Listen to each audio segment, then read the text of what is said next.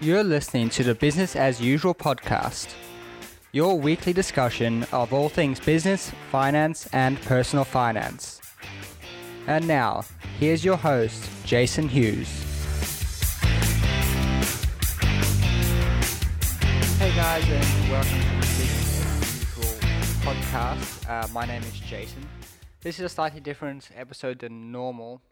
We did have an episode all planned out, and when myself and Matt sat down to record the episode, we just sort of got chatting and we we pressed record uh, a little bit into the conversation and we just kept chatting. And obviously you'll, as you'll hear the conversation went on for quite a while and we just kind of decided that we were going to run with what our conversation ended up being for this episode rather than try and stop and try and have another conversation afterwards.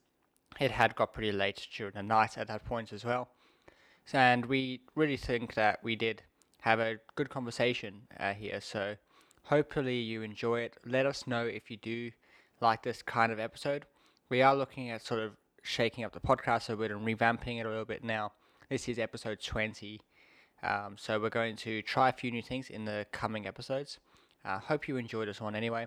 Uh, let us know and uh, we'll see you obviously next week with the next episode. Yeah, what was I saying? No, I- um, Yeah, I like I like getting up early, but I used to like during high school. yeah, I did like a really weird. I pushed the needle really far and that, so I would get up at like four thirty yeah, and like start doing study, and it was like, like I did it for a while and like yeah, you get a lot done, and it's like oh, by the time like, oh, by the time you like sort of everybody else is starting their work, you've already had four hours of the day. yeah, and like that whole thing, but then like it's like that's just pushing it too far. Um, recently, I've been getting up like I've been getting up early at six o'clock because I have to get my podcast out. yeah. It's just like it's kind of just one of those. It's good that you're prior- No. prioritizing that though. Yeah. so it doesn't feel like work. Like I'm getting up. Oh, I'm Yeah. got to be productive now. It's just like oh, I've got to get up, like check what happened in the U.S. markets overnight. Yeah, record and then push it out and it's like it doesn't feel like I'm working. yeah. That's pretty good. How long does that take you normally to to sort of gather the information and then record? Usually by the time I'm finished in the mornings it's like 6:30, so it takes half an hour. Wow, that's pretty good. Yeah, I mean I do 80% of the information gathering the night before. Um, Yeah. and then I basically like I've got it like down packed like I've done 140 episodes or something at this point. Holy shit. Um, so I've got a pretty down pack, like the um, routine. So there's like a there's a consistently at like six or six between six and six o five. Yeah. In the mornings, there's an article in the AFR that wraps up what happened in the U.S. markets overnight. okay. So I basically read that article. If there's something that's like particularly of interest, I'll like do a quick Google, like check Wall Street Journal, Market Watch, like those sites, and figure out like what my take on it is going to be. Yeah. Like write it up. Like I try to keep it to like a couple of sentences, so it's not like a huge amount, and then just record. That's And usually the recording is four and a half, five minutes, and then I cut some stuff out, and the final product's three, three and a half minutes. yeah. I looked at a TED talk the other day. It was on sleep.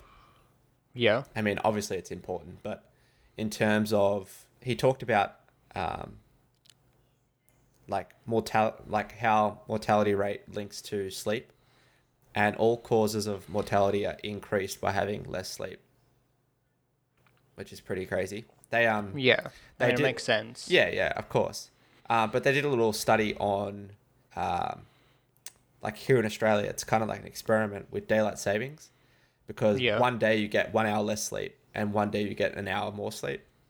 Yeah. because people are generally just stick to their alarms. And Yeah. on those days, the day that you get an hour less sleep, it was something like twenty percent greater risk of a um, heart attack or something. I can't remember exactly what it was. Really? Yeah, it was something like that. Oh my god. Um, so I mean, twenty percent higher. I mean, there might have been twenty percent more, say, heart attacks, and on the day Yeah. that they it was flipped for the opposite, Yeah. so you get twenty percent less when you get an hour more sleep on that day. I mean, it all balances out. But it would just it just goes to show like how how important sleep is, and it, he talked about like like you're talking about before with that four thirty wake up.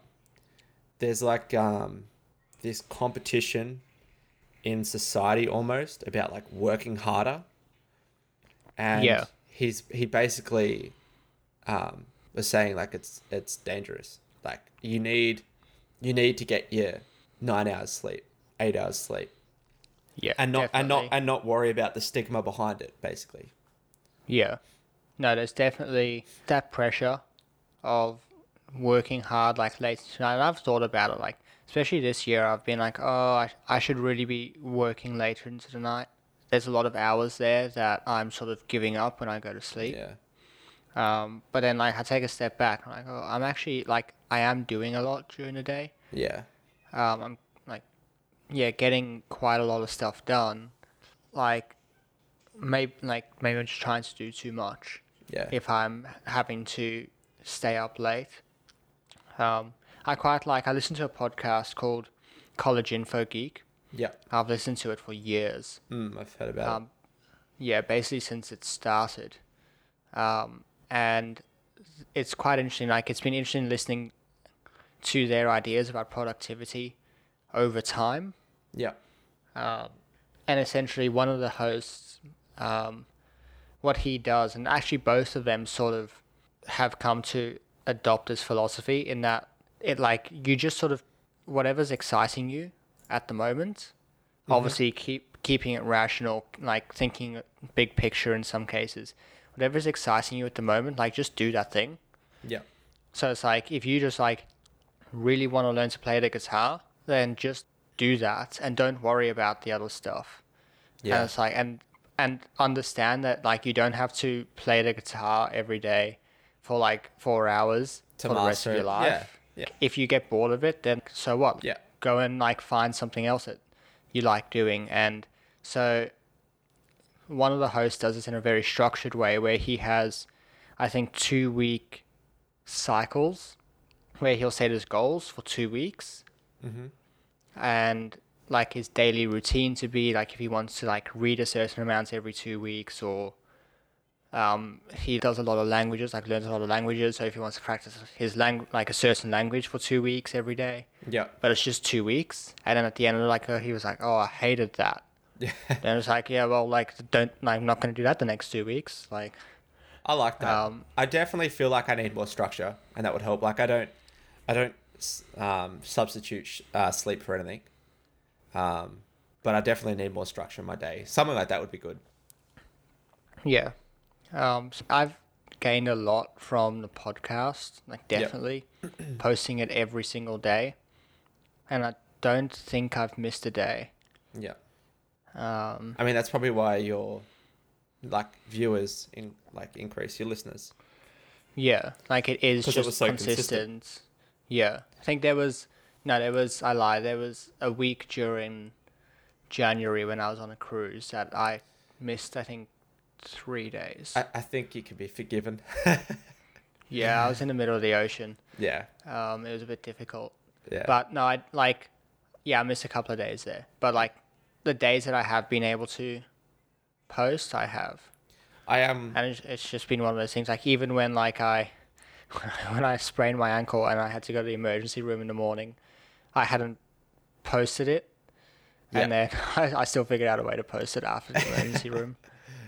Um, jeez I um mean, there have there have admittedly been days where I've been like feeling absolutely horrible. Like last week, there was a day where I had a really really sore throat, um, and I'd been to the still did it. doctor the night before, yeah and I did it. I was just like, yeah, this is gonna be a short episode. Yeah.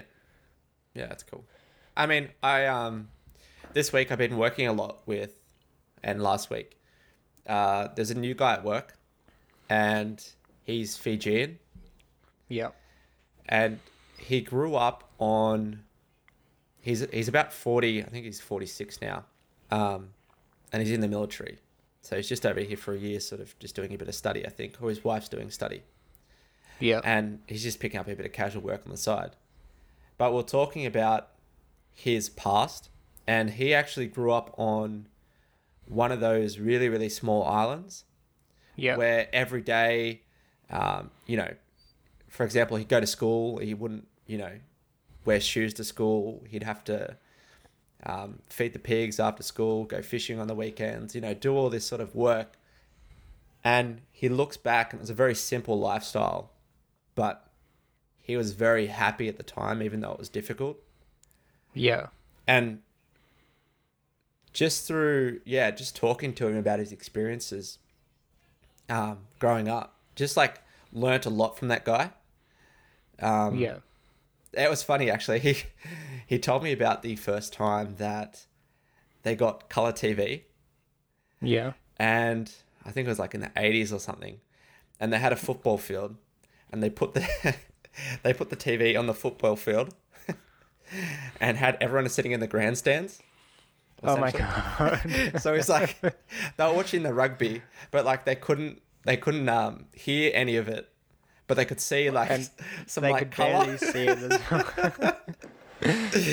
oh my god. he, he just said it was so amazing. Like he had, as he sort of grew up, there was so much culture shock as he went through.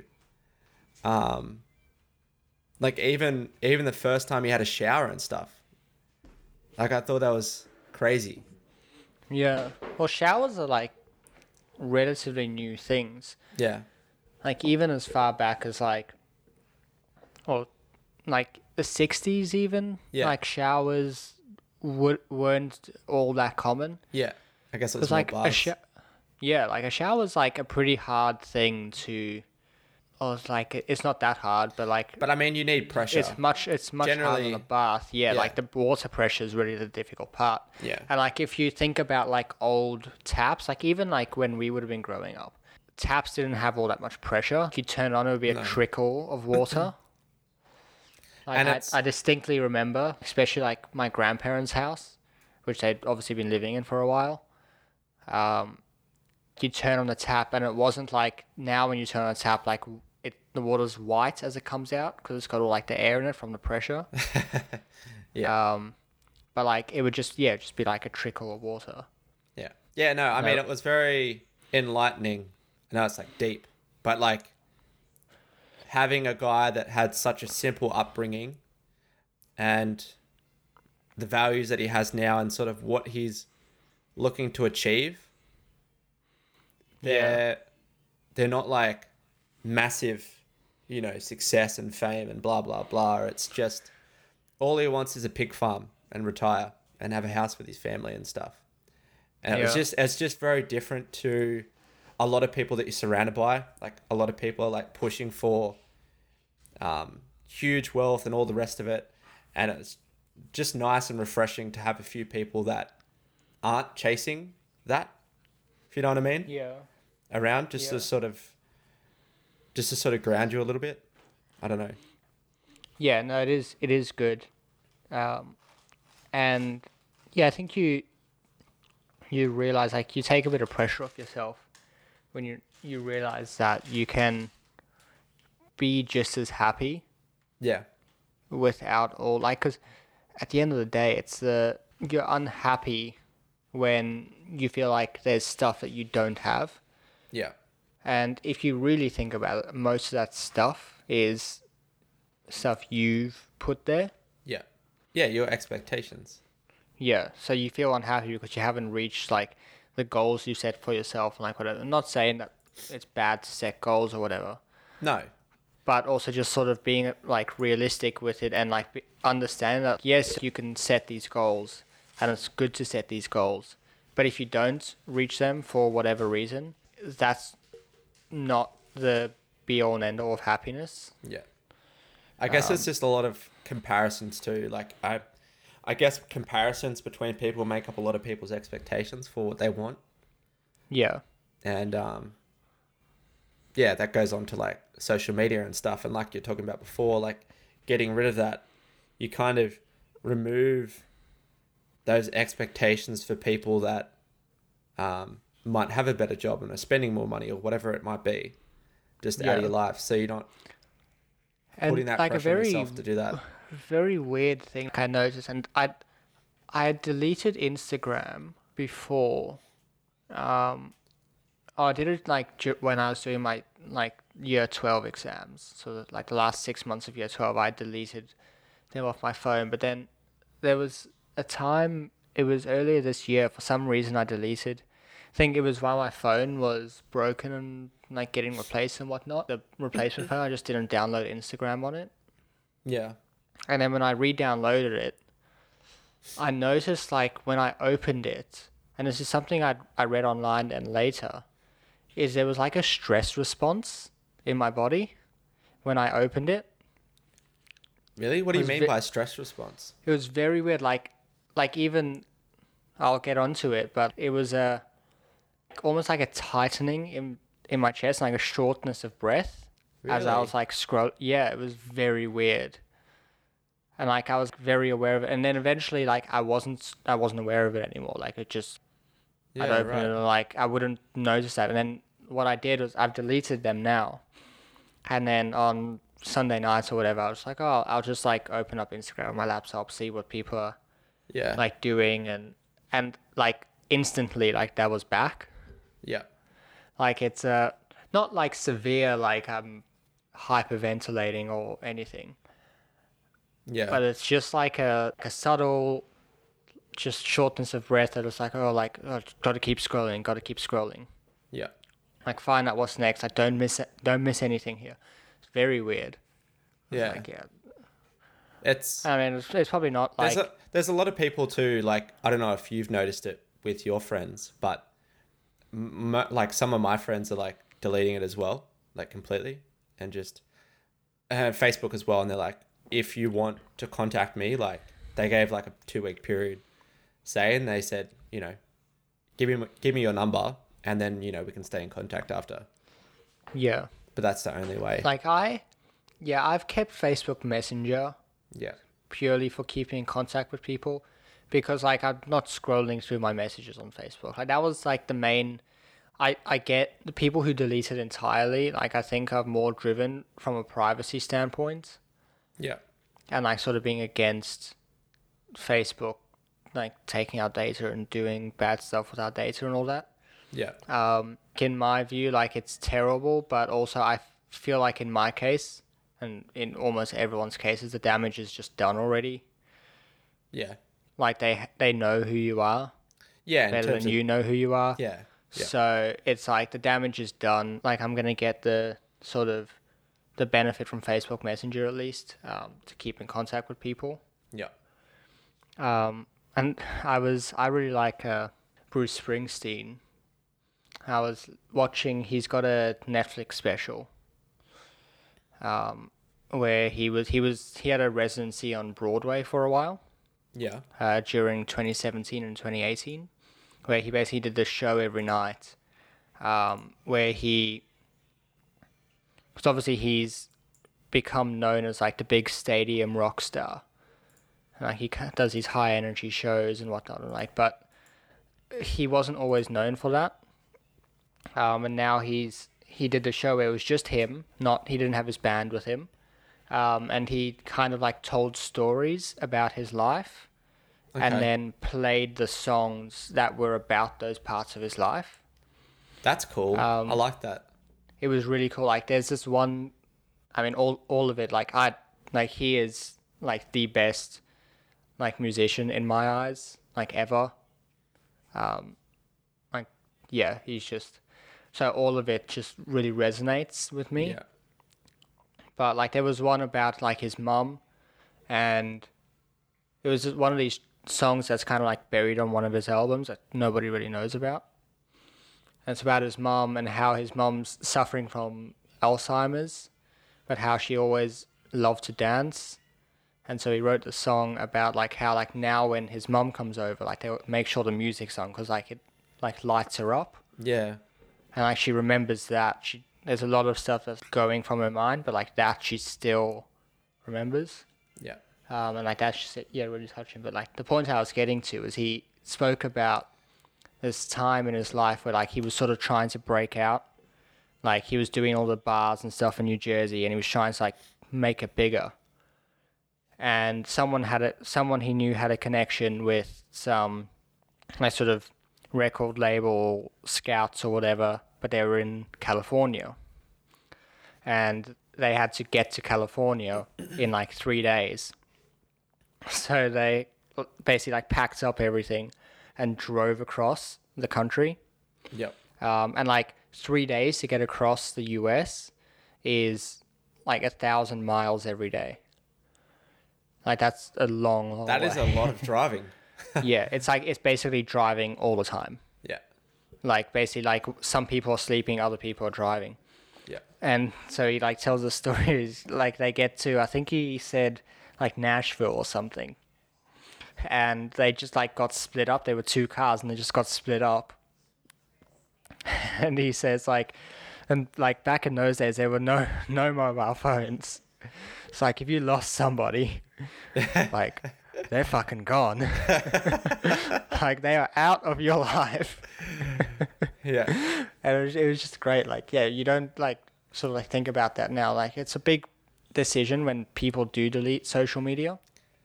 I think I think there's I mean I think there's something poetic in like being able to lose someone that easily. yeah. Like I mean you like I was talking to that Fijian guy again and he was talked about people that he you know in his life that he doesn't you know that were very influential to him and he just can't contact them because it was at a time where there was no mobile phones. And no one has any you know social media or anything and you just they're just gone. Yeah. you Well, you think about like the people you went to school with, yeah. You still know basically what they're all doing.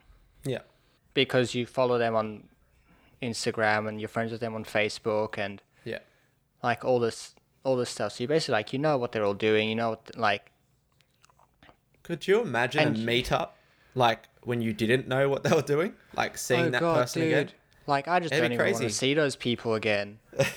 like man, like you think about it, like those people are just horrible. yeah like not all of them, not not all of them are horrible people, but like so it's just like like. But you follow them, and so you know what they're doing. But you really think about it, like you don't know what any of those people, like you haven't spoken to those people since like the day you left. yeah Like you maybe spoken to like ten of them, if that.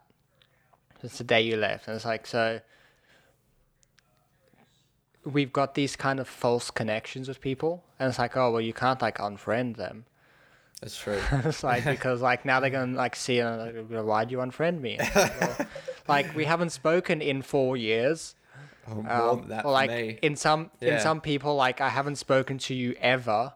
yeah And it's like, but we're friends on Facebook, and now it's like it's, it's a very weird thing. I about know, all the people it's- like that? I sort of like I make an effort if I see people come to Sydney. I make an effort to like if it's someone like like I care about seeing again.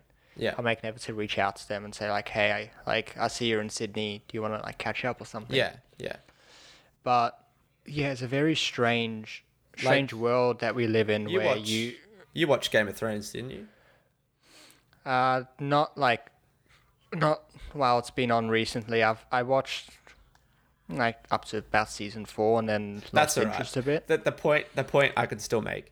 um, Yeah. Like in medieval times, where there was like no mobile phones or anything, when you said goodbye to someone, like you were gone for years before you Yeah. came back. Like Yeah, you don't get that anymore. Like No. it just doesn't happen. yeah, that, that yeah. You think about that, like, if someone went, like, went a long way away, and like they'd be gone for several months. Or that was like the thing. Um, while I was reading that book about Cornelius Vanderbilt, Yeah. like part of the problem during the California gold rush was the time it took to transmit information across the country Yeah. because it literally took I think like 2 months or it took a month to transmit a message across the country because you basically either you had to go across land which was like basically impossible like only very few people had done it at that point Yeah. the other option was to go sail all the way around the Cape Horn at the bottom of South America, and then sail up the west coast of South America and up to San Francisco, which is a very very long way, and so it would take like a month to do that. So say you're out there digging gold um, to help your family, and then some like family member dies Yeah. Yeah. you don't hear about it until at least a month later. In some cases, maybe a month and a half later, if like there's no ship leaving soon. And then you have to get on a ship and come back, Yep. and that takes another month. So you don't get back to your family until two months later. I mean, that's that's on. even if they can afford, say, say they couldn't afford the ship. Maybe you Yeah. might not get that message until you get back home, and maybe Yeah. you're out there for a year, year and a half, or something. Yeah. So it was like very, very different times. So that's like part of like the Panama Canal, all of that. Um, back then uh, they actually built a canal through Nicaragua. Yeah. Um, like that's cut that cut that time down significantly. Yeah. Like you get across in like a week or so. Yeah. Yeah, mean, I- very- I do like- time. I do like things of like sending letters and stuff, like how they used to compared to now, because it's it's so easy to contact someone now. It's like you're uh, not necessarily a bad person, but somewhat lazy if you don't contact someone because it's so easy. Whereas before, you know, a letter at least required a little bit of effort to write and then send and all the rest of it. Yeah. I I wonder like I feel like letter writing and stuff is a bit romanticized Yeah. in some ways. It's like oh yeah you could write, but like what like. I mean, part of it is like, well, I know what's going on in your life. I've seen it on Instagram. um, so like, what are we gonna? I mean, there's no our there's no point in letters now, obviously. Yeah. Um, Yeah. So like part of it is like we've just moved past the point of actually needing to write long form communications. Yeah. Um, but then like I I do think like even doing things like this, like just having a conversation, Yeah. Like sort of a long form conversation, like you, you don't do that anymore. No.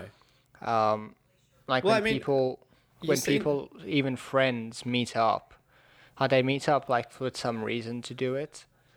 Yeah. and they're doing something and then they're always on their phones. Yeah, Um, it's a that's the other thing. It's like I've realized I've like lost track of where my phone is now. yeah. Like yeah, people ask me the as day, well. like sometimes. people are like, "Where's your phone?" I'm like, "I don't know. It's at home." Yeah. It's like, why? Like- why is it at home? Like, I don't need it. Like, if someone wants to contact me, they can wait. Surely, like two hours. Yeah. Yeah. Like yeah, it becomes like, I mean, yeah, like, I'll just like leave it somewhere. Like, oh, where did I? Where did I leave it? Like yeah. just because it's like I'm not scrolling through stuff, and I Very think different. that we've we've run into this world where we have the internet all of a sudden, and we're facing um, like it's. The I'm big. sure that I'm sure there's examples through history of similar things, Yeah. um, like cigarettes or something, where people just like, oh, this is great, like this is like Yeah. and then didn't realize the dangers of it and like well not even the dangers of it like i think that's a very like middle school sort of watch out for cyber criminals sort of way of putting it but it's more just yeah the damage it's doing I reckon I was like the end of sort of that generation where they had like I didn't get social media until say I don't know year ten, year eleven, kinda. I didn't get Instagram until I was what was I in my fourth year of university. yeah So I was I had you know I was brought up without it kind of thing, and I watched people as they went through university. Those people that had it earlier yeah and they really struggled to talk to people. Like th- Yeah. there would be a social setting, and because I was a um, student leader, you sort of facilitate conversation between people. And I'd go up to someone, and they'd be standing by themselves, and be like, "Well, you know, what are you doing? you there's people over there. Like you're sitting by yourself. Is everything okay?" And they said to me, "I don't know how to talk to people." I'm like, "What do you mean you don't know how to talk to people?" Like, Uh, it- you just you just talk. I mean, I, I must say, like, I do sort of resonate with that quite a bit because I, I don't have a, an issue talking to people, but in social situations, Yeah. like just people just hanging out, Yeah. like I'm, Okay, to put it in context, it was say a uh, it was a social setting where everyone was new, so no, there Yeah. was no clicks or anything yeah, like so, that. but like I wouldn't be like someone who would sit to the outskirts. Like I'd still sort of join the group, but like I'm not necessarily the person doing all the talking. But for example, you would Um, know how to introduce yourself. oh yeah, yeah, Yeah, like this person didn't know how to introduce himself, pretty much. Oh, okay. Yeah, that's that's pretty crippling. Yeah, and uh, I've seen it a lot with, you know, people as they come through. They just sort of struggle a bit more. I don't know. Yeah, yeah, definitely. There's there's a level of, um, well, I was, I was actually having this conversation with, um, so I'm basically at my job through like an agency at the moment, and I had like the, the person who basically hired me, um, come in on Friday, just like do like a catch up, like review sort of thing. Yeah. and we just got talking about she has a like a, one uh, one of the the people that she's placed at another company who had their mother call her about some issues she was having at work. Her mother called her about her And this mother's this issues. this person no no her mother like this girl like I don't know who she is but she's like 19 or 20 Okay. would have to be to work in this job. And her mum, and she was like having some problem at work. And like, obviously, I don't have det- details. And her mum called the, essentially the employer Oh. Oh. Okay. to discuss it Instead of her because she couldn't. because she didn't know how to like talk to someone like that. Yeah. Right. and it's like that is that's insane to me it's like like well one like because well you're an adult i like your employer can't give any details about you and your employment to somebody else Yeah. it's even if it's your parents like they're just another person like Yeah. it sh- it just seems wild and like there's definitely a level of I've kind of had to like do a little bit of like have a little bit of a learning curve myself at work In terms of what? In terms of figuring out not so much figuring out how to do things but figuring out how the older generation works Yeah. um, in terms of sending emails like when do you send an email and when do you pick up the phone yeah. um, because not that I can't do do those things. Like we're just sort of in a generation where sending the email is our default. Yeah. Like our default isn't to pick up a Non-verbal. phone. Yeah. Yeah, like Yeah. send it there. Like you're not intruding on the person. You're not like whatever. Exactly. um, yeah. They can read it at their own leisure. Yeah, and and there is definitely a time when you that is the appropriate thing to do. Yeah. Um, but But sometimes Yeah, you've got people that you know they just can't be bothered. Like for me, sometimes I'll call someone, I'll because I can't be bothered texting it out. I'm like, I just called you because, you know, Yeah. I didn't want to text it. This is my answer. yeah. um, yeah, and yeah, there's definitely um, it was. It's just yeah, a matter of figuring out that generational divide, and you find like the older people, and the older people are the more they prefer working on the phone. yeah, Um, like my boss is um, he's sixty now, yeah, um, and he like he works on the phone. yeah. Well, I I think like too- everything he does like his instinct when i like come to him and say oh do you know like this thing about this client or that thing about this client um, his instinct is he goes to pick up the phone and like so much so that he knows a lot of his clients phone numbers off by heart Yeah. I I think it has merit though because also in a business setting you obviously want to you know, build relationships with people. And for me personally, I I don't get anything out of like written text, really, like really. Yeah. On a, on a phone, like if someone texts me, like it doesn't generate like an emotional response or anything. It's just like flatlining. Yeah. Whereas Yeah. if you're talking to someone, you, you know, you can put a bit more emotion in there, and they kind of you feel a bit more back as opposed to Yeah. just reading something. yeah. I don't know. No, I you think- definitely do. Definitely, like, there's a level of, in my business at least, you need to talk to customers, um, and you need you need to just like, like pick up the phone and have the conversation with them. And like, the reality is, like, it, it's kind of like when you when you start, it is a little bit scary. Like, oh, that, like that's the customer. Like, you can't. Yeah. Like, what if I say something wrong? But like, the reality is that the people. grand scheme of things, it doesn't ma- like matter really. Yeah, like I had a Like they don't care. was it yesterday? I think I called uh, a customer called me, and then I was like, I was just like in a bit of a spin. I was trying to get stuff done. It was like just before cutoff times were gonna hit, and I was like, yeah, I was just in a total tailspin, and I like picked up the phone. and was like, no worries, and the customer was like, what? And I was like, "Oh my god, I'm so sorry. I'm like, I'm so busy. I'm just tripping all over." I was like, "Yeah, no, no worries. I, I understand, mate." And like, we got on with the conversation. yeah.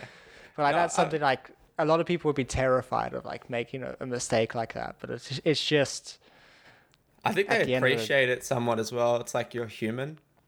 The yeah, other like they, the they know as well. they know you're human, and like, I mean, you do, you do get the odd person who's like gonna treat you horribly and just like want stuff out of you.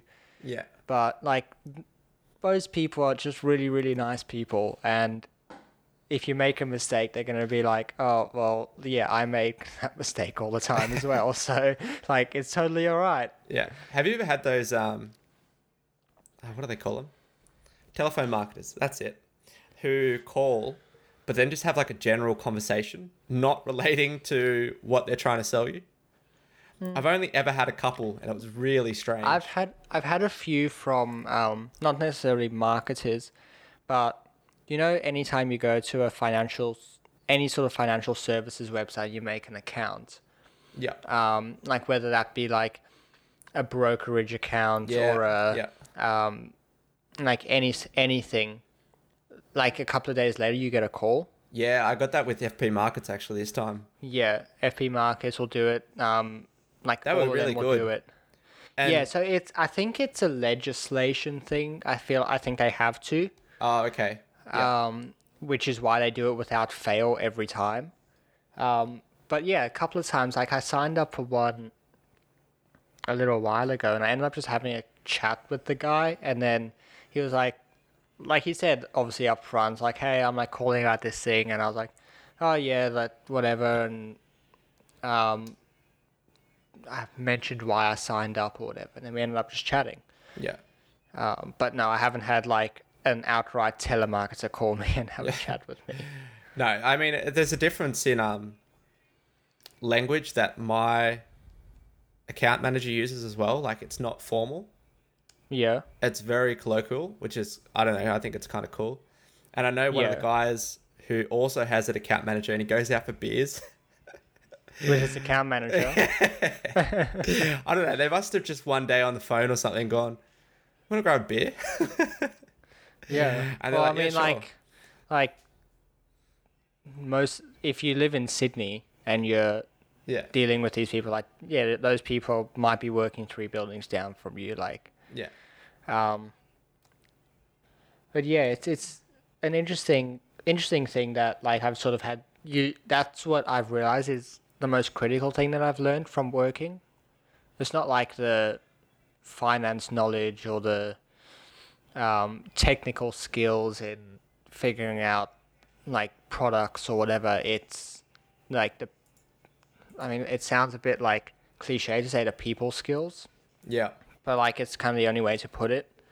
It's like the figuring out how to deal with people Yeah. um, and how to deal with certain like certain types of people and um, It's definitely the becoming more and more mediums. important.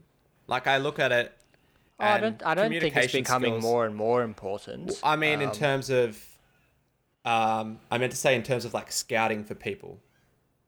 Like I'm, I'm doing like a bunch of job applications at the moment, and like yeah, all of them without fail is obviously going to have communication skills as one of their um, requirements of the job. yeah. Well, one of the things that I've found that's been pretty, um, well, not successful in getting me jobs, but just in sort of, like, it gives me a good feeling, is just calling up the office Yeah, it's and um, saying, that's people who I've like no That's how they've gotten jobs. yeah, It's not through the emails. It's calling them. Yeah. And sometimes like even like you call up and say like, Hey, I saw your ad on Seek. Is there someone I can have a chat to about the role? Um and then sometimes they'll sometimes like they'll shut you down and just say, Oh no, we just take applications through Seek. Yeah. It's like, okay, yeah, thank like thanks for your time. Whatever, like n- Yeah, yeah, that- put the that- application in. Like Yeah. as but like the the trick is to um like start with your name. Like, Yeah. hey, like this is my name. I'm calling about the ad on Seek for XYZ position. Uh, is there someone I can talk to? Because then they know you. And it's Yeah. first name, last name as well is the tip I got. Yeah. Um, don't introduce yourself as like just your first name because, well, there's Yeah. 10 million of you. Um, like, Yeah. yeah, like first name, last name.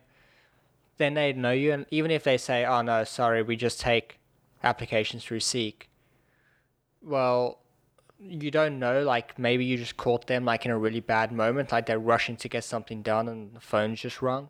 Yeah. Um, but when they see your when they see your resume come through, it's like, oh well, that that's the person who called. Like I remember that. I'll, Yeah. I'll have a deeper. And it'll definitely help with even just getting a interview. Like, Yeah. I, I doubt there would be many people that would get, like, would call. yeah. Like, say out of a company that gets like a thousand um, resumes in, you know, there's only going to be a handful of people that called. Yeah, and I've like I definitely know because I've been going down the whole investment banking recruiting route, and they basically recruit if you don't show up to their events, like their events at their offices and stuff. It, you're not ruled out, but like you decrease your chances a lot. Yeah. Obviously, they don't rule you out because not everyone lives in uh, proximity to the office and like all this stuff. But if they know you, like you've got a much better chance. And then the other thing is during the interview, obviously there's um, like technical and like technical questions, and you've got to you've got to be able to answer the technical questions and all of this stuff. But the overwhelming thing I've got, and I've had like I've gone for drinks and stuff with VPs and whatnot in investment banks. And the overwhelming thing they've said is like our job isn't hard. Like it's not like it's not hard in the sense that you've got to know all this fancy stuff. Like we can teach this to somebody. Like a lot of what investment bankers do could be automated Yeah. but it's not the important stuff that investment bankers do that can be automated. Yeah. Um, right. It the important stuff is talking to the clients and talking to your coworkers and coming up with ideas and all this stuff. So when you're in an interview, while they are asking you questions that you need to answer correctly, it's more a sort of an an sort of test of do they want to work with you? Do they want to sit next to you for ten hours a day? Yeah. And I mean, I can't. What book was it? It was. I think it was called Blink. Um, I watched it on Audible. Listened Yeah. to it on Audible, and it basically um, went through how long it takes for someone to get their perspective on you, and it's literally the power of thinking without thinking. Is that uh, it? uh, that's probably it. Does it have a blue cover? You're Uh, at? white cover with a with blue text. Uh, could be. Um, And it's basically the ability of someone to gauge someone else is done in a matter of seconds. Like they did this little test and this is sort of relating to an interview when you walk in and sit down and stuff, how you sort of hold yourself. They did this little test where they showed, I think it was like five to 10 couples or something, just having a conversation. Yeah. And for 10 seconds, they watched the clip and were able to accurately predict whether or not those people would be together um, a couple decades or whatever it was down the line. It might have been a decade down the line. Yeah. And they showed that there wasn't much difference between 10 seconds and five minutes. Like, yeah. whatever No, that's, your. That's the advice I've heard. Yeah, so or, like it's kind of hard to fake how you appear to people, but people are going to judge you based on literally the first five to ten seconds, Yeah. and usually they're, they're pretty good about it. They're they're pretty accurate. yeah, they'll get it right. Yeah. And like a lot of the um, sort of interview tips that I've heard, like I don't know how many interviews have you sort of been to? Oh, me, I'm only been there to a cut like a handful. Yeah, but like generally, like the sort of um, like the way it happens is like you wait somewhere, and then the interviewer will come and like Yeah. sort of find or come and like call you in, and you'll walk with them to an interview room. Yeah. like what I've heard is that that sort of obviously the greeting the person and then the walk to the interview room is the most critical part of the interview. Well, that's it's Um, not where you're like tested, so you're more relaxed. Yeah. You're- And it's the part where they get where they're going to get a feel for who like you actually are as a person. yeah. And so, like, what I've heard is like, and obviously it, it's going to depend on the firm and whatever, know who you're interviewing with. But when you're walking to the interview room, like, make a little bit of small talk. Yeah. Um, like, one of the interviews I had that went successfully was at um, Commonwealth Bank. Um, and they, I, it was in their Darling Harbour office, or their their office on Sussex Street. Um, and they have like, uh, have you ever been to like a modern corporate office, like a high rise building? No, I haven't. Um, so the elevators are really funky these days, where essentially you press, you press what floor. Like they've got these um, touch screens, and you press what floor you want to go to Oh, fancy. um, and then it they'll have like you'll be in a hallway with like 10 elevators um, and it'll tell you the number of the elevator that you need to go to Yep. um, and but it's not like super obvious like it's kind of convoluted like unless you know that's what it's doing like it's kind of easy to miss Okay. and generally it's going to point to the one that's like right there anyway Yep. like that's already on the floor you're on because Yep. generally you're in the, the lobby and so you press the button it's like oh yeah that one and then you go and get in and it takes you up um, and it, it essentially fixes the problem of going and stopping at every floor as you go up Okay. um, and so, but like the first time like, I went into CBA's office and I just like had no idea how to use this, this goddamn elevator. like I was like, what is like what is going on here? Because I think they had them like l- labeled using letters or something. Yeah. I just yeah, I had like no idea what was going on. Um, and I ended up on the wrong floor, and then like by nature of it being a bank, once you get onto a floor, like you can't go any further. Because um, you're locked unless there. yeah, unless you're like, especially certain floors, like you're not like you essentially end up on a like little like hallway, and there's a door on either side going into the offices, but you can't get in there. So like you can't even go in and ask someone for help. you're stuck. So like here I am, like I'm supposed to be on floor 32 and I'm floor 16, and I'm like, what, what is going on? Um, eventually I figured it out, but yeah, I got up there, and then waited for the like interviewers to come, and they were like two middle-aged ladies, and while I was walking to the room, I was like, how do you work those elevators? Because like I just got here by like total luck. And they laughed and I was like, yeah, when they put those in, like none of us knew how to work them. It took a couple of days. And it was just like one of those like it just like kind of broke the ice. It's like okay, like we can Yeah. talk. Like like we said before, like we're all humans, and like sometimes these things happen. It's like oh, like I couldn't figure out the elevator. Yeah. Like like how she I'm like here gonna I'm tr- gonna try and press you with how much I know about finance, but like I couldn't figure out Couldn't work the elevator. elevator. yeah. Yeah. was like, like, and so yeah, it sort of breaks the ice, and like I ended up getting a, a second interview, um, out of that one. There's two interviews. Interesting.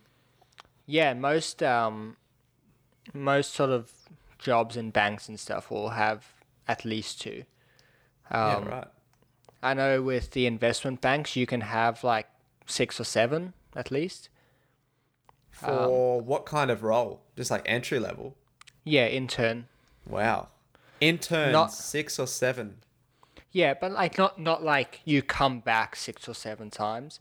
It's like you go in, um, you have like you have an interview, um, and then so you'll have an interview with say, um, uh, an analyst like a second year analyst or something, and just like have have that chat with them, and then they'll, um, then they'll go and maybe an associate will come in, and you'll have a half an hour chat with them, and then Okay. maybe the, a HR person will come in and you'll have an interview with them, and then a VP will come in. So you'll have like four interviews in a day. Yeah. Um, so like in that sense, like you can kind of see it as one interview, um, but you're interviewing with several different people throughout the day, um, and then the generally with those sorts of firms, you'll have first round and final round interviews. So you'll go and interview the three or four people that you're going to interview with, and then if they if they like you, they'll call you back, and they'll call back, like depending on how many roles they have, obviously, but they'll call back generally about double the amounts of like spots that they've got. Um, Okay. And Yeah. then sort of do higher level like interviews with the like vice presidents and managing directors and Yeah, we, I guess Like you got to cut it down people. before because their time's worth more. Yeah, and so that, that that's like your callback interview. So generally, there's only two rounds of interviews, but uh, You have with- multiple interviews on each. yeah, on, On, on the first one. Yeah. Yeah. On the first one and on the second one, you'll have Oh, right. multiple interviews. Yeah. Um, it's and that's like Australia's pretty lax in terms of interviewing at investment banks. Um, the US is very intense um, in terms of interviewing. Like they can have like they actually have full days where they go in and they'll do like some of the banks still do those like team building activities where like you'll be with the other candidates and You're making a noodle tower. yeah, like doing those dumbass things. So like most of the, most of the banks have figured out that those like that's not a super effective way to interview anymore. Yeah. Um, just because like everyone's competing against each other, and everybody knows how to do that stuff. So you don't get a whole lot of valuable data out of that. Um, but the so a lot of them have- stopped doing that and are doing more like several like a full day of interviews. So you'll go Yeah. in and sort of interview literally like all day. But what they'll do is they'll like take you in, interview maybe one or two people, like with one or two people, and then you go out and wait again, and you come back in for like another round. Um, and they have very structured interviews. Um, so whereas in Australia you might go in and you'll have like it's kind of like you just chat to a bunch of people and some of them will ask you certain questions and uh, like maybe technical questions and some will ask you fit questions and like all this stuff um, but it's not like in the us you'll go in knowing okay this is my technical interview and this is my fit interview and Yeah. whatnot um, and then in europe they have a completely different model where they have assessment centers so you'll go in and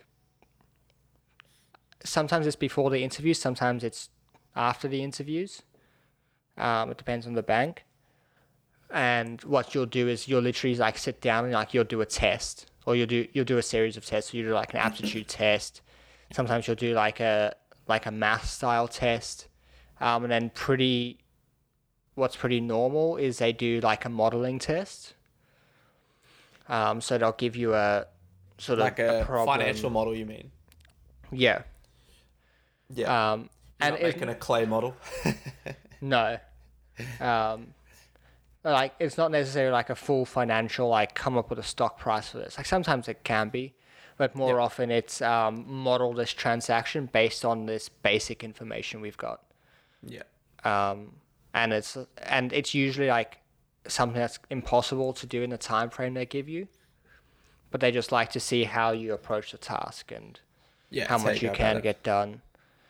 Um, I don't know. I think it's important to do that sort of technical um, assessment in the interview because, I mean, there's been a few friends where you'll have the intelligent friend and they will do the IQ testing for the others. oh really? Yeah. So, I mean, Oh yeah, for like PwC and all of those firms, they did, like that is a thing. yeah. Like so, big time in Australia, that's a massive problem that the big accounting firms face because they do um, computer tests. Yeah. Um, At so home. what? Yeah, Is at that home. Yeah. Yeah. So what a lot of people do is they get together and they do the test together. Yeah. And I mean, it's an effective way to get a good score, but it's not a true representation of like their intelligence. Like, for example, there was, it might have been on that trading show that you showed me. You, you Yeah. told me about the, just the new one. Yeah, Not the the, Samuel Leach one. Yeah, I think it's that one. And they Yeah. basically, they asked the guy, "Are you good at, you know, maths?" And he's like, "Oh yeah, yeah." yeah. and they're I like, know what you're talking about. and they're like, do 19 times 11. And they gave Yeah. him 30 seconds. It's not that difficult. Yeah. You can just split it down into the things you know. yeah, And um, he just, he couldn't do it yeah, in the interview. And I mean, it's, it, like, you could have people like that in Australia where they have the IQ testing done by their friends and then they don't, some don't do the technical questions like that in the, in the testing, in the Yeah. interview, sorry. yeah. So they definitely, yeah, that's a big, big, big problem here in Australia with um, Even- specific, specifically the big four accounting firms. even like the what do they call it aptitude is that like the psychology Yeah, like if you think you're a bit psycho you can just get your one of your level-headed friends to go and do it I did a really interesting one. Um, I can't remember which firm it was for. Um, it was a it was a boutique investment bank, and they'd they'd out or not outsource, but they'd use like a third party aptitude test. yeah Um, it was really interesting. It was one of these tests like you know usually you can tell what what answer they want. in It's the like- oh yeah yeah yeah like you I can like totally tell. Um, Yeah. But then you're like, oh, but, but like, that's, not what i would pick that's not what I would pick, and so you you kind of try to balance the two because you like you don't want them to like know you're lying, but you also like you want got to be a decent human that they yeah want to you also like don't want to say like kill the baby hippos.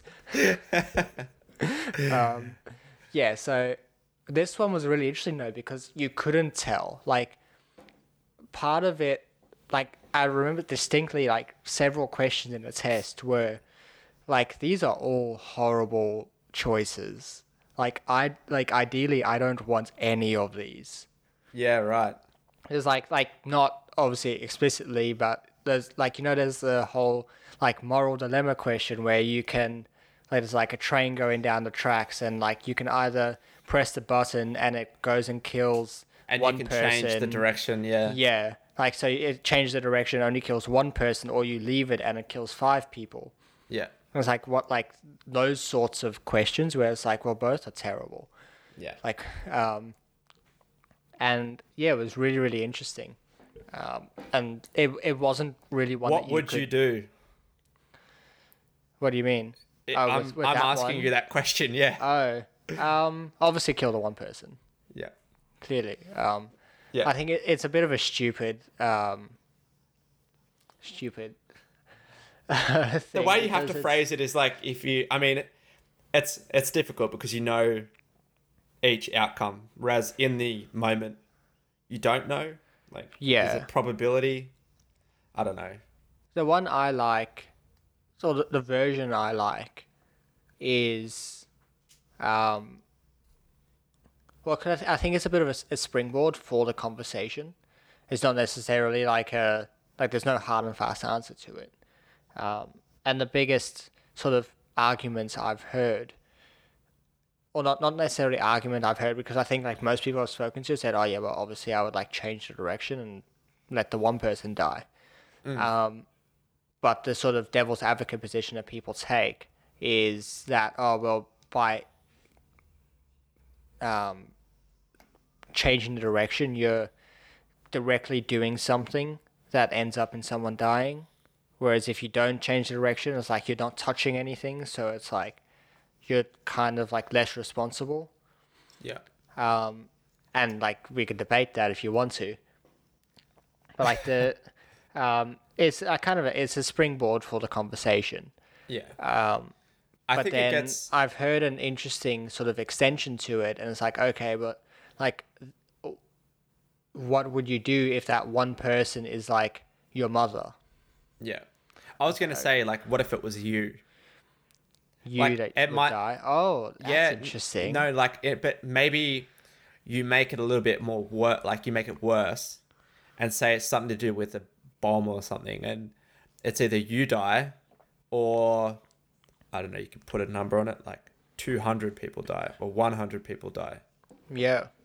And that's interesting because you do definitely have like the people who win like the Victoria Cross and all this stuff. Like they Or- like Yeah, like full on put themselves like in like danger of dying yeah, yeah. to it- uh, save other people. maybe there's and then you could make it a bit better by saying okay well there's a 50% chance that 100 people will die if you do it this way or there's a 95% chance that you will die if you do it the other Yeah. it's like almost a sure thing but like you might kill you know 200 people but you also might not and you might also live it's like what do you do yeah. i don't know you can It- put a lot of spins on that that that question Yeah, it's it's it's very interesting like to have the, those uh, conversations. As long as you're not a psychopath in your answer, then I'm Yeah. I'm sure it's okay. Um, there's a bunch of them that are. Um, I think that there was one about a ba- a baby. Okay. Oh, here, so here I found it like, super quick. You, your baby, and your entire townspeople are being chased by this band of bad people who will kill you all if they find you. All, all of you decide to hide in a secret place and are silently waiting for the bad guys to move away. However, you know that your baby will cough and the band will hear him. Then they will find you, your baby, and the townspeople and kill all of you. So you have two choices. Either you kill your baby and save yourself and the entire town, or you let your baby cough and get yourself, your baby, and the entire town get killed. Far out. What, what do you do? Um, I feel like I'd have to run it, run the gauntlet. I, I, there's no way that I don't like I could do that. Yeah, it's, it's interesting, isn't it? Yeah, And it's like like part like sort of one way you can look at it is just completely uh like human instinct. logically Yeah, like logically you're like oh well one person versus 300 people clearly one person but then Yeah. like the like there's the difference between killing someone and letting others be killed yeah. um and That's the whole thing. yeah that's part like a big part of it and then also like we assign different value to babies versus Yeah. like grown-up people Especially your own baby. yeah like I think that I think that's usually put above everything else. Like you see so many times like mothers like their instinct is to put the baby first above all else. yeah yeah And like plenty of, you know, mothers have died doing stuff and their baby, you know, survived. yeah man i um have you seen the netflix show called now they see us Was it was now they Uh, see us or when they see us? I think it's when they see us. What's when they see us? It's about um, yeah, it's called When They See Us. It's about the Central Park jogger case, um, from the nineties. I don't remember that. Um, well, we weren't alive yet. I, Um, I mean, ever hearing of it. Yeah. Um, so essentially, what happened um, is in Central Park in New York, there was a jogger that was raped and assaulted and like essentially left for dead, and she was in a coma for a long time after. Yeah. Um, after the, this happened, it was in 1989, and these five boys, um, black boys, um, which is important to point out for the story, were essentially charged and eventually convicted of this crime and like sent to prison for varying lengths. Like some of them were underage, some of them were um, considered to be adults. yeah. Um, and essentially, what had happened behind the scenes is these boys, one, they were innocent. Yeah. Um, they like one of them wasn't like literally wasn't even in the park that night. Um, so they were innocent, but they had been like sort of brought into the police um, police station and deprived of sleep and food for like like 24 or 48 hours and like questioned and then they were uh, questioned separately You're like delusional after that.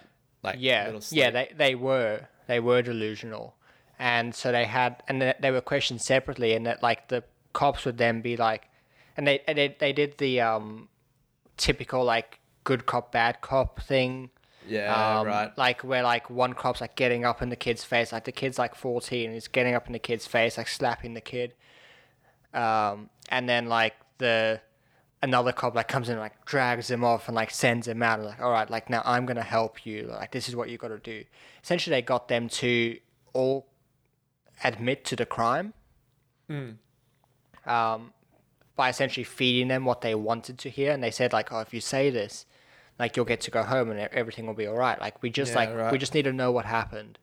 Um like we know like you didn't so essentially like they all admitted to being there.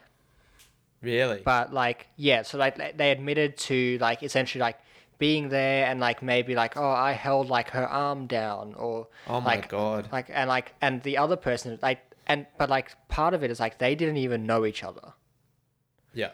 like they didn't like um like part of the questioning was like oh so like one one of the guys is antron it's like oh so antron like actually like did the raping and it was like oh i, I don't know who antron is like no so antron did it. it was like yeah yeah antron did it like several hours later Yeah.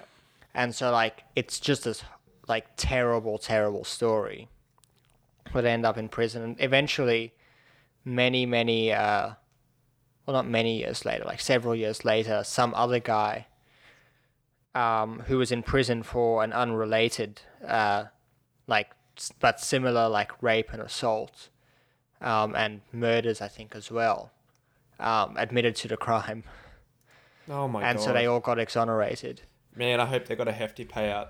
they did eventually. They got like several millions. Um, Still, it's very hard. It- to put a it's still, like- seven years yeah. of your life. yeah, it's it's terrible, like a terrible, terrible story. But like the show is incredible. Like it's very, Yeah. very well done. Yeah. Um, and yeah, it was like just a is it just on that case, or is it like multiple? no. So it's just that. It's like a dramatization of the whole thing. Yeah. Okay. And like the first the first episode is about like that night and then them being questioned. The second episode was kind of about the trial and then you, the yeah. third episode was about like cuz some of them get out like quite quickly because they were kids, they were sentenced as kids, so they weren't in for all that long. yeah. Um but then like them sort of like well now they've come out as like 20 something year olds Yeah. And like how they dealt with being out and like I'm sort of partway through the last episode which is like really hard to watch one of the kids was mentally handicapped. Oh, And no. he happened to be 16, which is like the age where you can be treated as an adult under Yep. the law. And he was In mentally handicapped. He's the one who wasn't even there that night. Um, that, that's as the way the um, show puts it. I've, I've listened to podcasts and stuff about it before. Uh, essentially, the gist I get is he basically went down to the police station with one of his friends who was taken in to like kind of like just be there for him, and he Yeah. ended up being sort of dragged into the whole thing, and so Yeah, he gets right. sent to prison, and like the prisoners think that they did this horrible thing, and so they like literally start beating him up and like beat him almost to death. Yeah. Um, and so he gets put into solitary confinement for like many years, and like you just like sort of see it like just like break him. That's like the like- worst sort of torture for humans, Yeah, I think, is like solitary confinement for years because you would just go, you just lose your mind. it was a very very weird. I Like I'm, I'm pretty sure there's only there's a set there's a max limit on like how long you can put someone in solitary confinement for. yeah. Like so it's only it's only I like a couple think- weeks or something. Well, I think what was interesting about this is that it wasn't he wasn't in there. He actually asked to get, be put in there, Yeah. um, and he wasn't in there to punish him. He was in there to protect him from True. the other inmates. Yeah. So like, when they sort of like balanced it, like balanced all their options, they're like, oh well, like he's kind of like he has to go in there because that's the safest place for him. That's such a terrible. It's, mean, yeah, it's- it's a horrible story. I Like, mean, it's, there was there was another one too. Um, you probably like. It's called the staircase. It's on there. yeah, I tried the staircase. I found the filmmaking a bit weird. It's it's old. Yeah, Um, but the story itself is good. I know And the story. you I've listened to several podcasts about the story. I just found the the Netflix show to be quite difficult to watch. Yeah, yeah, But that was because that was the one about the the woman she like supposedly falls down the staircase, yeah. and that's the then her was it her husband yeah, that like calls, and then like there's all these inconsistencies because like she's got all these like lacerations in her head. yeah, yeah. And- really weird. Did you hear about Um, the alternate theory for it? I heard about a bird or something. Yes, it's the owl. Yeah, the owl like comes and like killed her, but Yeah, like with its tal- like talons. yeah, no, I, d- I did hear about that. Like it's been a while since I Yeah, since I r- listened to anything about that case. yeah. Very weird. I love Yeah. I love those sorts of I just hated the cases. whole um, sort of how the case was run in the courts. yeah. Yeah, I didn't like that at all. Yeah, I haven't heard a lot about that. Yeah, Um, In uh, sort of linking back to what we spoke about last week, um, I watched the Steve Jobs movie. how'd you find it? It was it was pr- really awesome. I really liked it. Yeah, yeah, that's good. Um, How did you like compared to the book? Did you think it had like a lot of information sort of stuck in there from? Um, Like it there was like- clearly based on the book.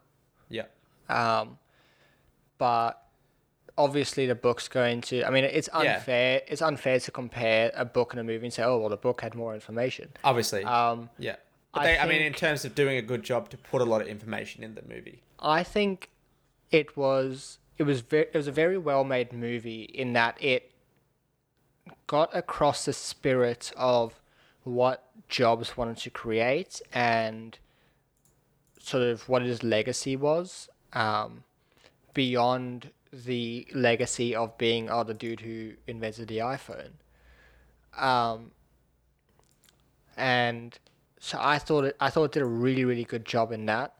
The one complaint I had with it though is I felt Ashton Kutcher's portrayal was a bit like he was almost like he was a caricature of Steve Jobs Okay. in a way. Like I felt not in every moment of the movie because a lot of the a lot of the movie he's actually uh, like Jobs is quite quiet and other people are doing the talking Yeah. and Jobs is kind of sitting there like listening to it and like he adds a few things.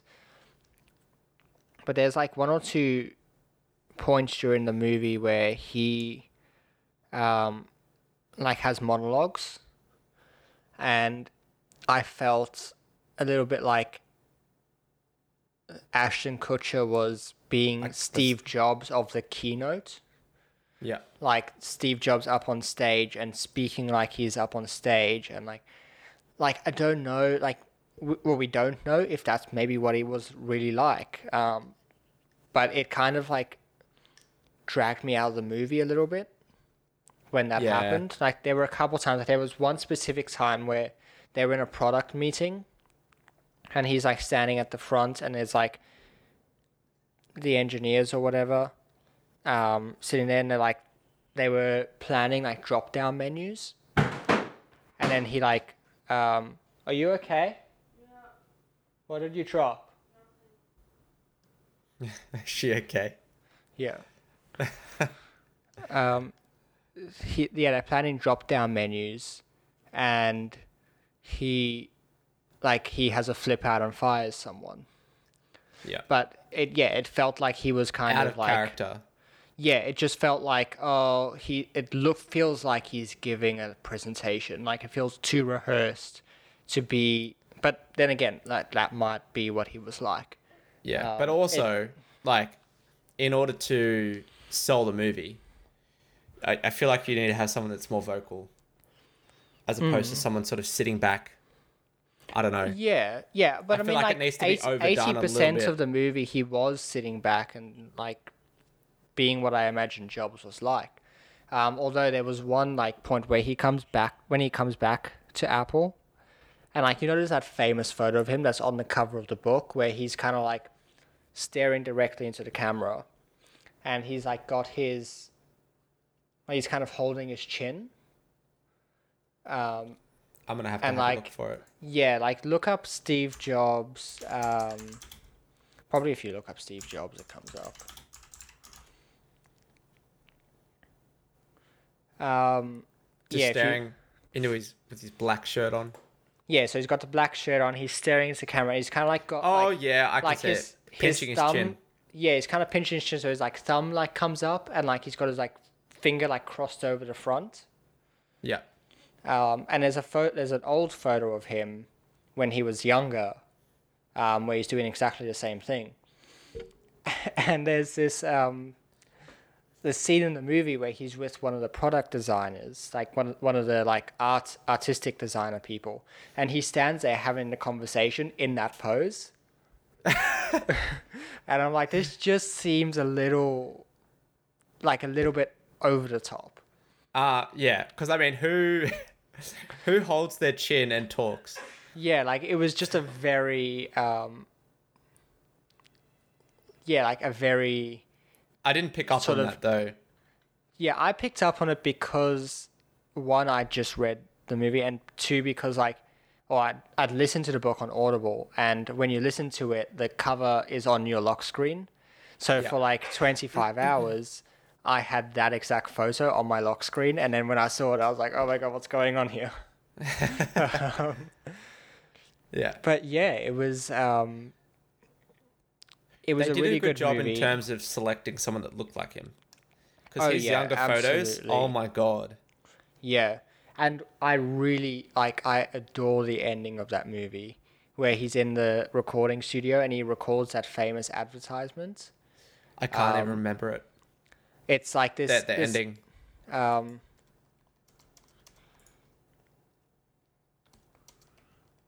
Um, so he's there's this famous advertisement where it was um,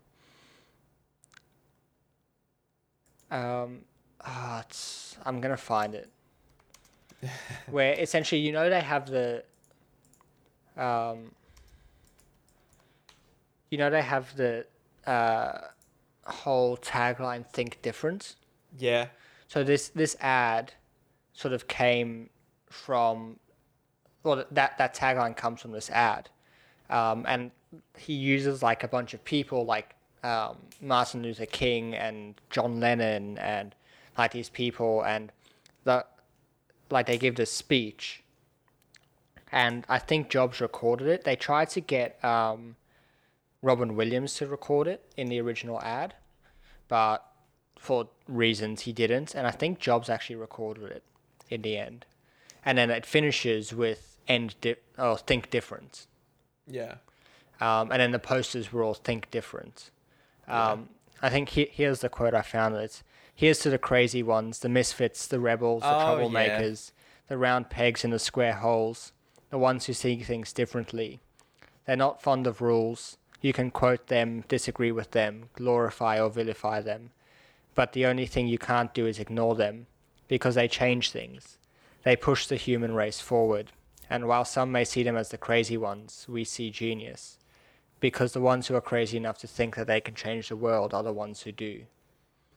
I like that. But I don't know. I think on social media that was that was so overdone. What the that In, in terms of, I've seen that like those lines yeah so often on like those um motivational sort of pages and stuff like that. yeah I love it though. it, it's great and and his delivery of it in the movie was like incredible. Like you've got like the music that's kind of like set behind it and like the pictures that come up because it comes up with like sort of like a, a recap of the movie. Yeah.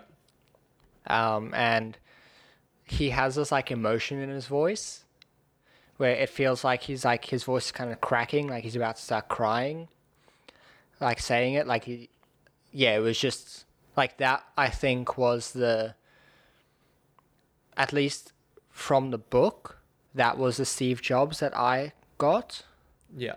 like the person who was just so passionate about what he was doing not necessarily the person who was like this presenter or that was like through all his temper tantrums or although that's like what he did like the the idea of steve jobs that i got from the book was the um like the guy who was just so passionate about what he was doing and like kind of nothing else mattered Yeah. Yeah, I did I did I did get that from the movie though. like yeah what you said. It was a really, really good movie. I've actually, I didn't watch it twice, but I watched like I like clicked through it and watched some of the scenes I liked again. Um, there's a book I want to read about. Um, it's by Walter Isaacson, who wrote the Steve Jobs biography. Another one, yeah. Um, I think it's called The Innovators. Is it on a bunch of people or just one? Yeah. Yeah. Yeah, it's called The Innovators. Um, and it's the subtitles how a group of hackers, or how a group of inventors, hackers, geniuses, and geeks created the digital revolution. Um, and on the.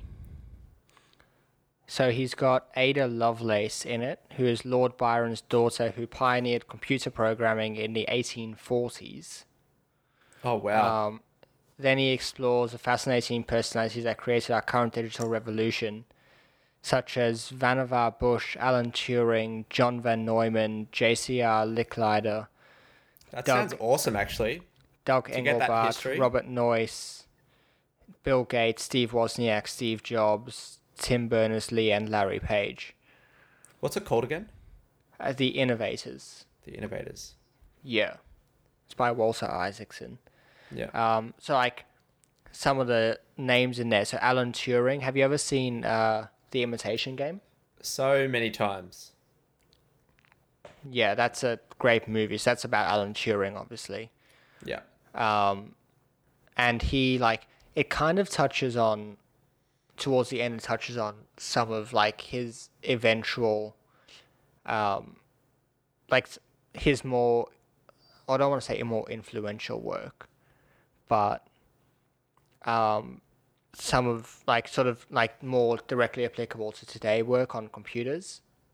Um, things like the uh, like the imitation game Yeah. like funnily enough his uh the movie wasn't too much about the imitation game itself uh, there was a little bit about it It, it was more Um, about the actual. Um, it was more about the code breaking Yeah. which was kind of a bit of a side note in his life, at least his professional life.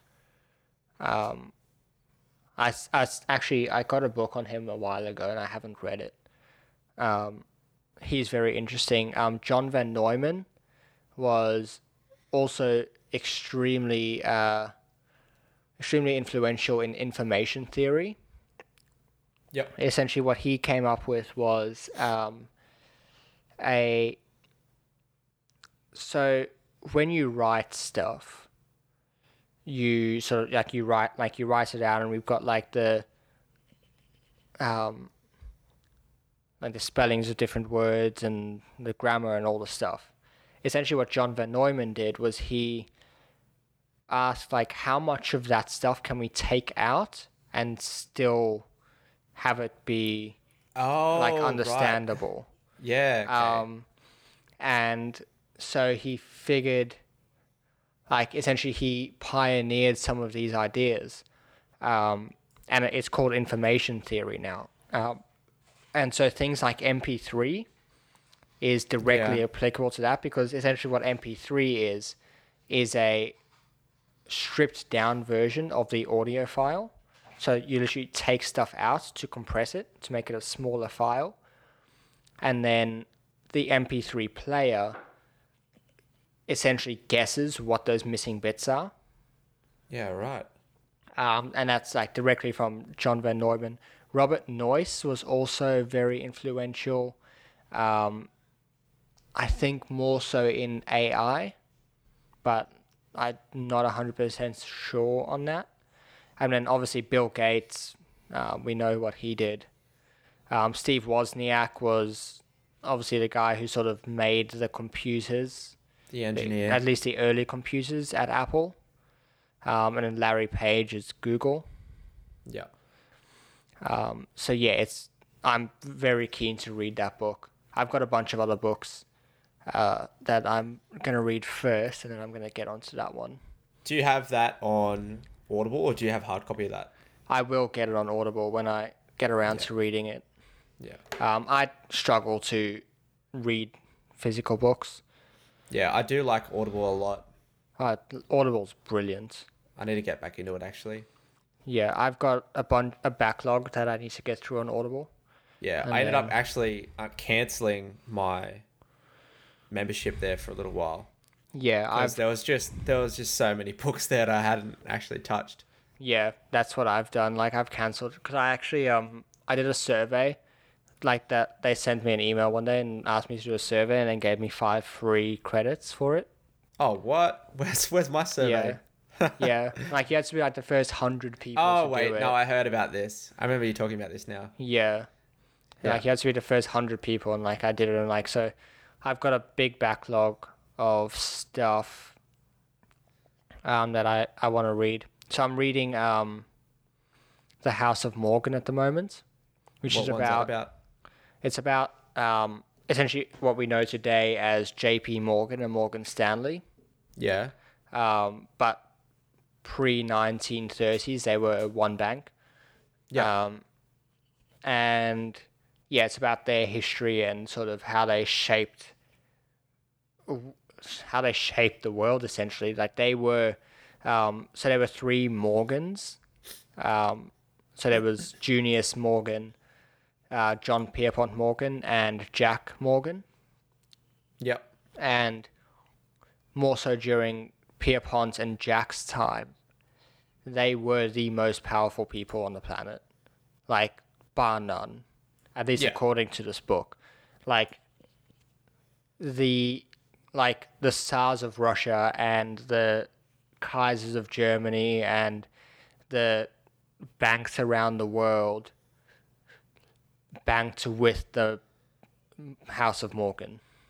Like that's where they held their bank accounts. Yeah. And so the House of Morgan, like or Jack Morgan or Pierpont Morgan, had all the power that they could ever want.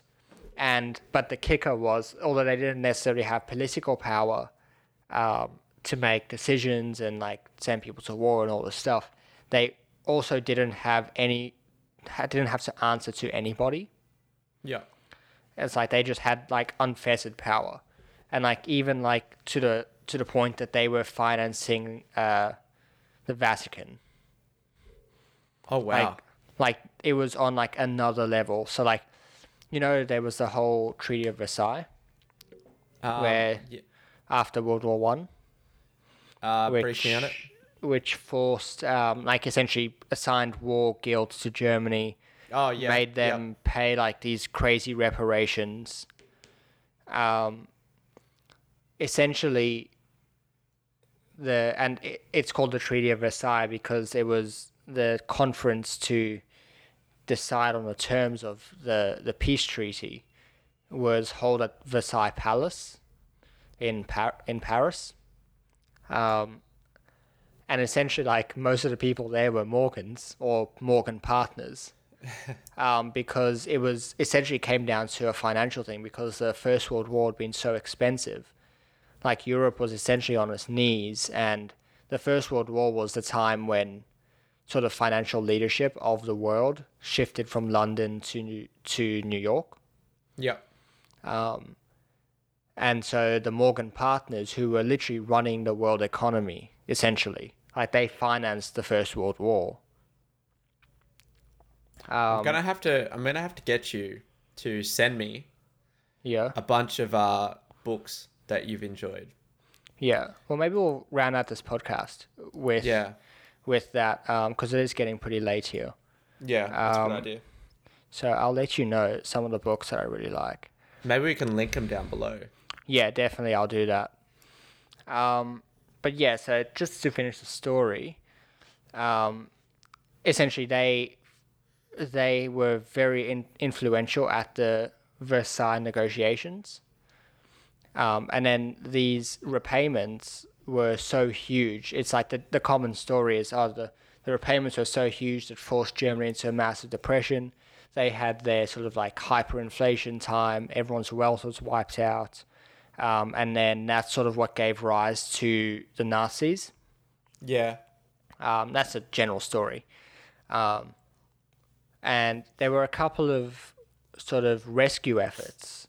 Um, the most, the most sort of uh, famous of which is called the Dawes Plan, which is this plan s- set about by this a statesman. Uh, his last name was Dawes. Um, where they essentially they, they make loans to Germany, so that Germany can make their reparation payments um, and essentially those then those payments become sort of more commercial style repayments if that makes sense Yeah.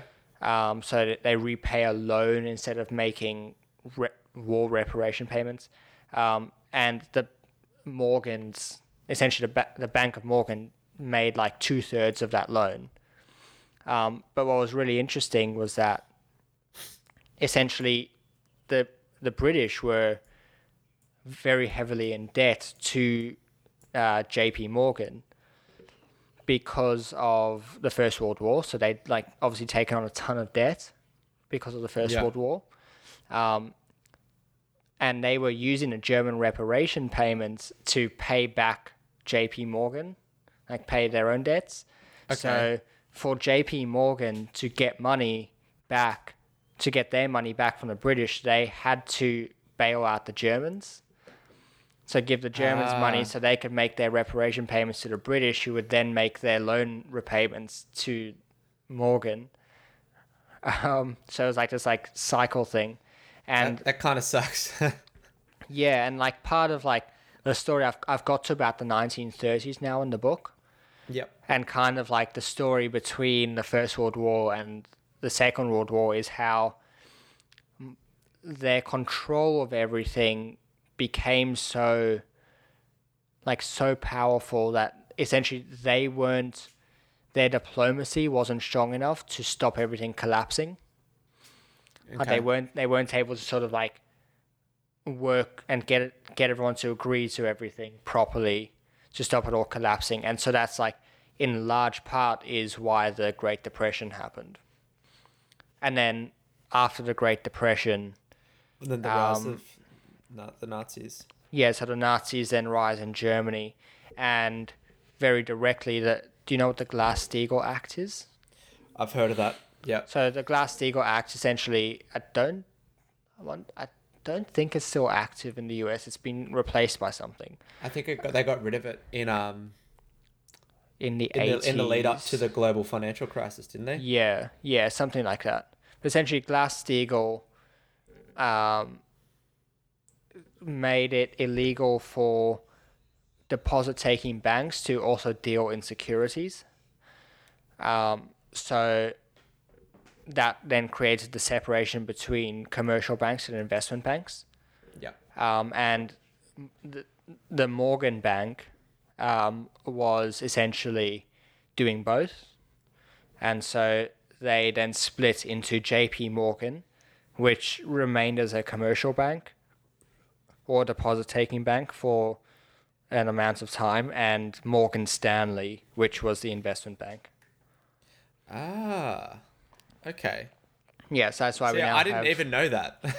Yeah, I I remember reading it at some point and I kind of forgot about it, but yeah, um, yeah, that's why there's the two Morgan banks still, um, yeah. and like. J.P. Morgan has become a essentially become an investment bank these days anyway, Yeah. um, which is why it's it's more difficult to see the difference between the two. Yeah. Um, but yeah, so we'll finish off this podcast. It is getting late. Um, but I thought I'd tell you some of the books that I've read Yeah. Go. Th- or that go, I want to read. your Audible. Or- Yeah, that's that's or you- I've I've brought up my Audible here, so I'll let you know. Um, so first one is um, the Elon Musk biography by Yep. Ashley Vance. Um, that was really interesting. Uh, the Big Short by Michael Lewis. Um,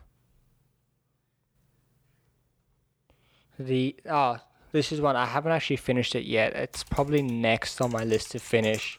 Is the Everything Store by Brad Stone. What was that Um, about? That's about Amazon. Um, well, it's about like kind of. It's kind of a biography on Jeff Bezos, but mostly it's about Amazon. Um, obviously the Steve Jobs biography. And then I've really enjoyed uh, I've really enjoyed The House of Morgan, which is by Ron Chernow. Um, so I went and found what else he's written. Um, and the, one of the next books I'm going to read is Titan by Ron Chernow, um, which is about John D. Rockefeller. Uh, It's a yeah. biography on him. What was the one you were um, talking about earlier in the podcast? Uh, It was, remind uh, me. Um, uh, what's the author of Steve Jobs one again? Oh, The Innovators. That's it. That's Walter it. Isaacson. Um, he also has a, a huge list of books I really want to read. Um, so he's obviously got the Steve Jobs one. He's got a biography of Einstein, That'd be a good one. just seems like incredible to read. Um, he's got a biography of Leonardo da Vinci, which I think would be really interesting. Um, and he's also got an author of um, Benjamin Franklin and Henry Kissinger. And I think he might have one on Newton as well. I feel like I'm just gonna have to go through his books. Yeah, they're all like solid books though. Yeah. Um, yeah, I don't think he's done one on Isaac Newton yet, but I can imagine he's going to. Um, then just sort of like less businessy books, or the one more businessy book. Sorry, um, Investment Banking Explained by Michael Fleuriet. Um, specifically the second edition, because it's been it was written originally I think in the early two thousands, and then the GFC happened and the entire investment banking industry kind of changed. So it's been updated. Um, oh yeah, and um, quickly, Flash Boys by Michael Lewis is about um, high frequency trading and how that changed the face of in uh, markets. Um, and then two or one I've read about half of is called um, Debt by David Graeber. I think it's the whole title is Debt the First 5,000 Years. And it kind of talks about how the relationship between debt and money and our history with debt and it's very very interesting so i think those are the uh, That's a good uh that's a good head start right there. Yeah. what I should be. yeah those are the the businessy books i've got Yeah. um, but i i do also like i i read a lot of of those sorts of books you'll notice that a lot of like i don't think any of them are like how to do this or how to do that um, like it's all just sort of like histories of stuff or um, just sort of like the facts of something Yeah. I also Um, don't. and- I, I don't think you need a how-to book sometimes though. Like I, you've said it in the past. I don't know if you said it today, but um, you take. You might have said in the last podcast actually. yeah Taking a more generalist approach towards investing um, helps. Like widen your scope of yeah knowledge, um, so that you can sort of comprehend more things. Yeah, I, know. definitely like. I definitely think like I've learned so much from reading just widely, like just reading stuff and like not necessarily like trying to like go into a book and be like, oh, I'm gonna try and find like investing tips in here. It's like, oh no, I'm just gonna read. Yeah. I'm just gonna like read about Steve Jobs or I'm gonna read about Elon Musk or like like, like, they're got good they're good for a little bit those kind of books like when you're first getting into it so you can sort of get the lingo and stuff down but Yeah. after that it's like they're pretty much all the same Yeah, and I just think that like you you can get trapped in uh in a world of reading these how to books and everyone's saying the same thing and it's like I just not I, doing I anything don't as think well. yeah I don't think And like not the acting. depth of knowledge really like it's like I, I'm not saying that like you shouldn't do those things like if that's I think you should understand what you're doing when you're Yeah. reading those types of books. Um, I read because I want to just develop knowledge of stuff. It doesn't Yeah. necessarily matter what that stuff is. information Yeah. Um, and so like I've got books in here like um, one of the favorite books I've read in the last sort of 24 months is uh, The Run of His Life by Jeffrey Toobin, which is about the O.J. Simpson trial. And like, you need it- to also watch that on netflix oh, that one. how good is that? i loved it Yeah, that's what um, the run of his life is actually. That's what the show was based on.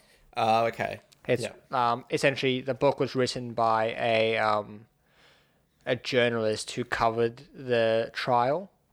Um, so it's trying to be a p- bit more balanced. Like all the other books are literally written by like Marcia Clark, and um, there was one that was supposedly written by OJ, but I'm sure like he got someone else to write it for him. um, like everyone, like all the um, all of the lawyers wrote books uh, about the case. Um, so obviously they're going to be very biased. Um, Yeah. I'm still going. I'm, I'm going to read them at some point because again, it's interesting just to get that perspective. Um, so yeah, I'm going to read them at some point. But yeah, so that that book was really good. Um, and then I've got books. I I really like the author Ken Follett. He writes fiction. yep Um, and he's got a an epic series. Um, it's it's a trilogy. Um, called the Century Trilogy, and essentially what it does is it sets up three, don't know, five families, I think. Sets up a bunch of families. Um, and it opens in 1912, I think. And then essentially follows those families. In the first book, it follows them through the First World War. And like one family's uh, British, there's an American family, there's a Russian family, there's a German family. Um, and it follows them through the First World War in the first book. The second book follows the same families through the Second World War. And then the third book follows them through essentially like the like 70s, 80s, which is essentially the Cold War. Um, and that's like just very interesting to get an idea of what life was like back in those times. Yeah. Um, and again, like it's not like I'm not specifically learning anything. It's just a really cool story. But then you also you do learn stuff from it. So right, that um, podcast went completely not what we were planning. um, but yeah, I, I think I think it was good. So we'll, we'll Yeah. do the we'll do the podcast on um, streaming services next week. Um, so if you guys want to tune in for that, that'll be uh, next week's podcast. So uh, thanks for listening, guys, and yeah, we'll see you next week.